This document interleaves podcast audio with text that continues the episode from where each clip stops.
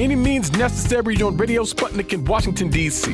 I'm your host, Sean Blackman, here with Jacquie Luqman. And as always, we are your guide for connecting the political, social, and economic movements shaping the world around us. And today we're talking about the hypocrisy of the United States government vis a vis the issue of human rights. And we're very happy to be joined for this conversation today by Dave Lindorff, an investigative journalist, editor of the online publication This Can't Be Happening.net, and a 2019 winner of an Izzy Award for Outstanding Independent Media. Dave, thanks so much for joining us. Thank you for having me. Absolutely. And uh, Dave, here recently, we saw the United Nations General Assembly voting 93 to 24 with 58 abstentions to remove the Russian Federation from the UN Human Rights Council um, around the allegations of war crimes and human rights abuses as it pertains to the ongoing war in Ukraine. And, you know, we've been seeing calls for independent independent uh, investigations into these issues. Uh, speaking of, you know, the massacres at Bucha, uh, the bombings at Mariupol, and, and, things like this. But you know, uh, the United States and the NATO member states don't seem interested in a kind of independent investigation of what happened in these situations, but rather uh, uh, seem more intent on asserting that it was, you know, Russian troops that were committing these war crimes in Ukraine.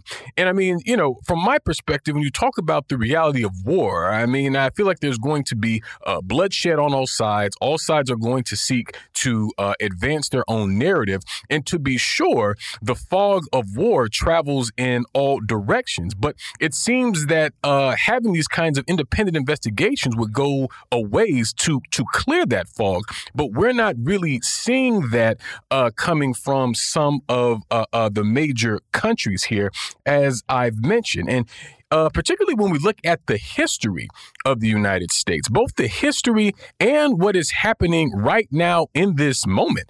Uh, if we want to talk about human rights abuses and war crimes, I mean, I would go so far as to say that uh, war crimes is a defining factor of U.S. foreign policy. But we don't uh, really see this contradiction being uh, highlighted or pointed out. And Dave, you recently published a piece uh, about this entitled, Why Hasn't the U.S. Been Kicked Off of the UN Human Rights Council? And I think it's uh, an interesting question to pose here as the U.S. Uh, seems to be positioning itself as a champion for these kinds of human rights. You know what I mean?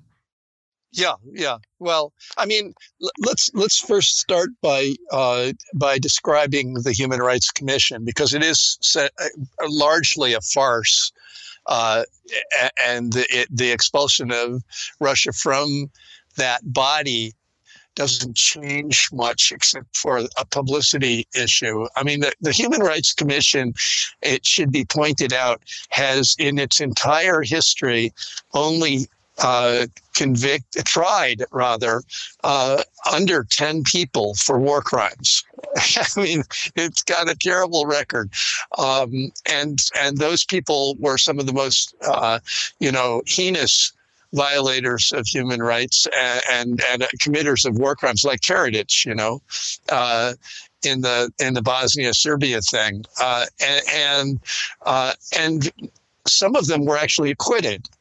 Uh, of those few who were ever tried for war crimes, countries have not been tried for war crimes, but should be uh, I mean, repeatedly over the history of this thing, we've had countries violating the UN Charter, which is a binding treaty on uh, on all signatories, including the United States, and it calls an invasion, an illegal invasion, the number one crime. It's called a crime against peace.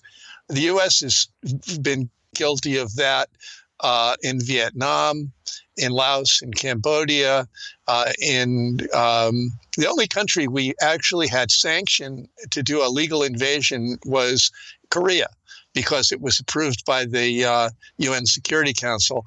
But none of our other invasions have qualified either uh, on the grounds of being approved by the UN Security Council, which is one way you can have a legal invasion of another country. And the other is if your country is under imminent threat, that's the term of art, uh, of attack. and certainly Iraq and Vietnam were not imminently about to attack the U.S. Um, uh, nor was Afghanistan, nor was Panama, nor was Grenada, nor was Cuba, nor was nor was and none of the countries that we have attacked have been imminently uh, about to attack us, and none of them were approved by the UN Security Council. So they all are number one crimes against peace. Now, in in the current case, um, the the I mean, at least in my view, Russia is clearly guilty of a war crime for the invasion because Ukraine was not about to attack Russia, and was uh, and it wasn't approved by the Security Council.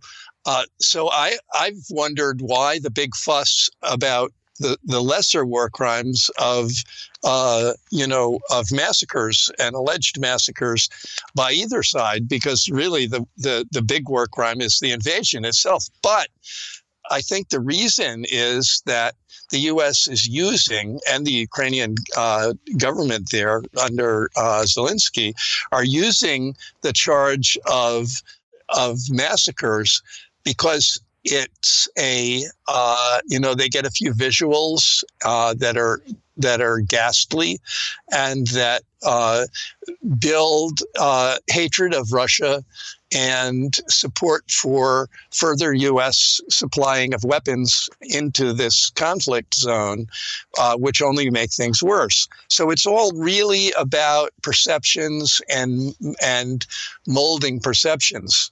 Now, the other thing to say is that uh, while the U.S. keeps calling for people to be tried in, you know, for war crimes, um, the U.S. itself uh, is exempt from being uh, tried for war crimes because it refuses to accept the jurisdiction of the World Court something Russia also has refused to do, and China also has refused to do. Major powers will not allow themselves to be tried, you know, so that when, uh, you know, something like uh, Pinochet in Chile, who massacred uh, thousands of people uh, in his coup, was uh, brought to the World Court and tried uh, for uh, committing, uh, you know, uh, not war crimes, but uh, but you know, genocidal human rights violations in his coup, and was brought to the World Court. The reason that could happen, he was arrested on a uh, Spanish warrant in uh, it, while he was on a trip to Britain, and extradited. Uh, to face trial in Chile was the reason for that was because the World Court is recognized by Chile. Um, you know, ma- most of the countries of the world do accept the jurisdiction of the World Court. Um, the U.S. does not. It has thus, you know, no grounds for calling on other countries to be uh, brought to the court um, because it won't support it itself. Yeah, definitely. And you you note uh, a couple of the what I think are some of the most prominent examples of this uh, kind of hypocrisy from the United States in your piece when you you know discuss Libya and Afghanistan and Iraq, and I think a lot of people have been sort of correctly raising this because you know even if we're just looking about, I mean in terms of deaths, I mean it's I mean it's astronomical, really. I mean it doesn't even compare when you uh, look at uh, sort of the raw numbers, at least that we know so far, in terms of the war in Ukraine. Now, of course, that's not to you know uh, uh, delegitimize or sort of undermine the seriousness of uh, the deaths and violence that's happening there. Uh, but again, uh, when you have the U.S. that is positioning itself as you know the protector of Ukraine's sovereignty and as an extension, sort of a protector of the Ukrainian people, I, I mean it more than than kind of raises uh, an eyebrow. And so it seems to me, Dave, that really, I mean, it's a question of power. I mean, the U.S. is sort of the world Uh, hegemonic power on the uh, global stage. And it's very difficult and really nearly impossible uh, for Washington to be held accountable in the same way as we see other countries that don't have the kind of control over uh, uh much of uh, the earth in a number of ways as the United States does. But as you mentioned earlier, and I think this is uh, definitely correct, I mean, it's all a part and parcel of sort of the further demonization of of Russia in general and, Vladimir Putin as an individual, which is then uh, you just sort of justify the U.S.'s ongoing sort of military support of Ukraine, which will um, uh, uh, only sort of extend this conflict. And so that is, to me, is really kind of a part of um, the painful uh, reality of this is that it's not just sort of a uh, moral uh, uh, failing or flaw in the United States. We're talking about uh, policies and actions, and like you say, these illegal wars that have had devastating impacts on, on countless people. Yeah, no. Look, let's let's look at this honestly. The United States, uh, you know, Martin Luther King, in his famous Riverside speech uh, back in, uh, let me think, it was 1968. Uh, 1968. He uh, was a very important year uh, for me. that was the year I was I was um, you know confronted with my my decision to be a draft resistor um, and refusing the draft. Um, and it also was Tet. Uh, the the um, the, the he signed his death warrant basically by making his speech in which he declared that the United States, it was when he came out against the Vietnam War forcefully, and he declared that the United States was the primary per- perpetrator of violence in the world. And that was, you know, all the way back then. It has remained that all the way through to the present. Um, that millions of people have mostly civilians and a large percentage of them children and women, non combatants, have been killed by U.S uh, war efforts around the world, beginning in Korea when we carpet bombed the North and killed several million people, mostly civilians.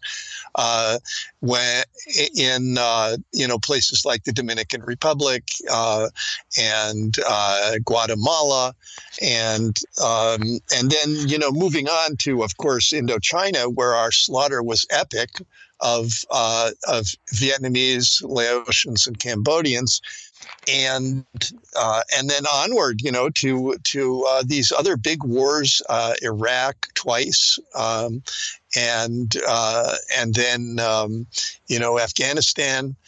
Uh, in between those two wars in Iraq and invasions of Iraq, and uh, you know, and onward to Syria, where we've where we've uh, also slaughtered people and and destroyed cities far more than even Mariupol has been destroyed.